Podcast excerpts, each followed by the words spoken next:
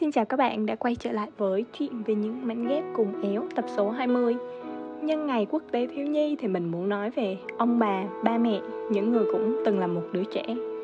Ngày còn bé thì nội là bạn thân nhất với mình Ba thì như là một idol, còn mẹ là người dễ tính nhất. Nhưng mà khi mình lớn dần lên á, hóc môn ruột rịch chảy trào trong cơ thể của mình Và nó cũng cuốn sạch đi những điều tốt đẹp đó. Ba mẹ không còn là chân lý như thời thơ ấu nữa mỗi lần mà mình muốn ba mẹ mình làm điều gì đó cho mình nhưng mà ba mẹ mình làm không đúng ý á, hoặc là không hiểu những gì mình đang làm những gì mình đang suy nghĩ thì mình luôn tự hỏi tại sao ba mẹ cũng từng là trẻ con mà ba mẹ không hiểu con muốn gì nhỉ? Tại sao vậy? Sao ba mẹ cứ cổ hủ như thế? Tâm lý tuổi mới lớn khiến mình cảm thấy gia đình trở nên ngột ngạt hơn. Những năm cuối cấp mình như một con nhộng đang khát khao phá kén đến tột cùng. Mình chọn sài gòn làm đích đến nơi mà người ta chỉ tập trung vào cuộc sống của họ hơn bất kỳ ai khác, nơi không có sự kèm cặp của cha mẹ. Mình như cánh chim tự do ùa vào đời vậy. Mà buồn thay là cánh của mình không đủ khỏe nên là mình bị đời dập cho tan nát những năm đầu tiên. Những tháng đầu ấy thì mình tận hưởng cuộc sống tự lập trong từng hơi thở. Nhưng chỉ khoảng 4 đến 5 tháng sau đó, mình chán làm cánh chim bay một mình rồi. Vách núi này cao quá, đường kia xa quá, chỗ này lạ quá, mình mò không được lối đi. Nhớ hồi đó lơ ngơ cho xe buýt như thế nào rồi mình bị móc túi. Mình gọi về nhà và mình khóc nức nở như một đứa trẻ vậy. Với một đứa con gái, một thân một mình ở Sài Gòn như mình á Lúc đó Sài Gòn thật sự đáng sợ. Mình lại chui vào cái kén do chính mình tạo ra. Mình thu mình với chúng bạn Mình chẳng tham gia hoạt động nào Mình cũng chẳng muốn kết bạn với ai cả. Tối tối lại ra ban công ngồi nhìn lên trời Rồi tự hỏi liệu những quyết định của mình có đúng hay không? Liệu Sài Gòn thú vị đến thế sao? Nhiều thứ lạ lẫm với mình quá, nên là mình bị cô đơn á. Lúc đó mình lại muốn có ba mẹ kèm cặp. Cái nét ngộ quá ha.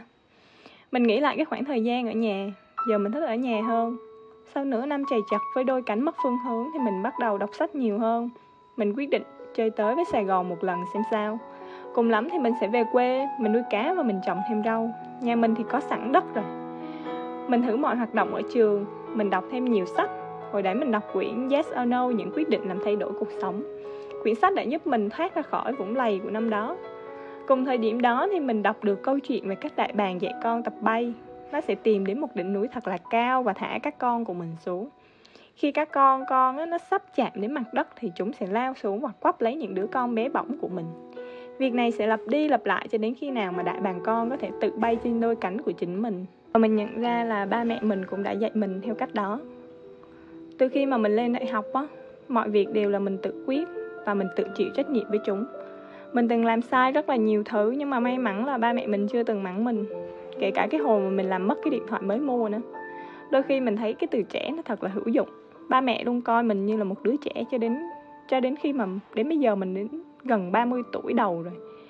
Những đứa trẻ thì đều có quyền được sai, vì trẻ nên chưa hiểu sự đời. Những tấm chiêu mới thì cần được cảm thông vì sự non trẻ nghĩ đến từ trẻ thì sẽ nghĩ đến sự năng nổ, linh hoạt, nhạy bén.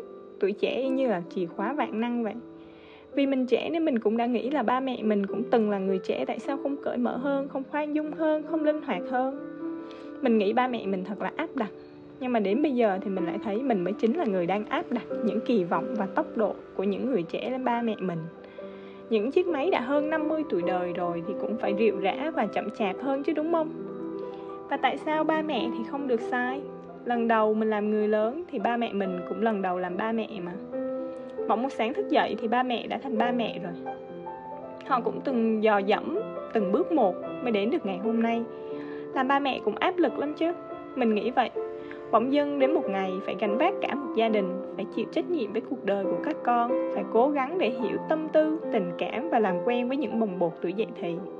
Đôi khi chúng ta còn không thể hiểu nổi bản thân của mình nữa thì làm sao có thể trông đợi người khác hiểu mình được một trăm phần trăm, đúng không? Kể cả đó là ba mẹ của chúng ta đi chăng nữa. Con người mà, cũng chỉ là những thực thể đang học cách để hòa hợp với nhau mà thôi. Nhiều người làm ba mẹ khi mà họ chưa sẵn sàng nên điều đó lại càng khó khăn hơn.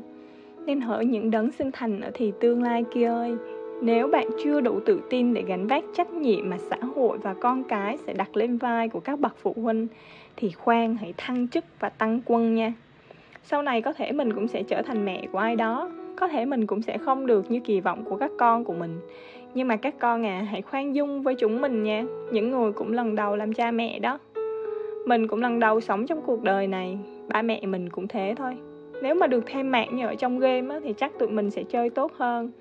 Mình không muốn làm người trẻ tham lam mấy mình sẽ cố gắng kiên nhẫn hơn mỗi khi mà mình bày cho ba mẹ mình dùng đồ công nghệ học cách trò chuyện và nuông chiều nội của mình hơn mỗi khi mà bà giận hờn vu vơ nhưng mà cách nội đã ở bên cạnh mình suốt thời thơ bé vậy mình cũng sẽ học cách để phối hợp với tốc độ của những cỗ máy U50 dù đôi khi thì hệ điều hành cũng không tương thích cho mấy. Còn các bạn, các bạn nghĩ sao về sức nặng của hai từ ba mẹ mà ba mẹ chúng ta đang phải gánh vác? Chúc các bạn có một gia đình luôn đủ đầy, đủ sức khỏe và đầy niềm vui. Hy vọng mình cũng sẽ nghe được những câu chuyện về gia đình của các bạn để có thêm những góc nhìn khác trong cuộc đời này nhé. Thân ái và mời các bạn nghe một đoạn nhạc. chưa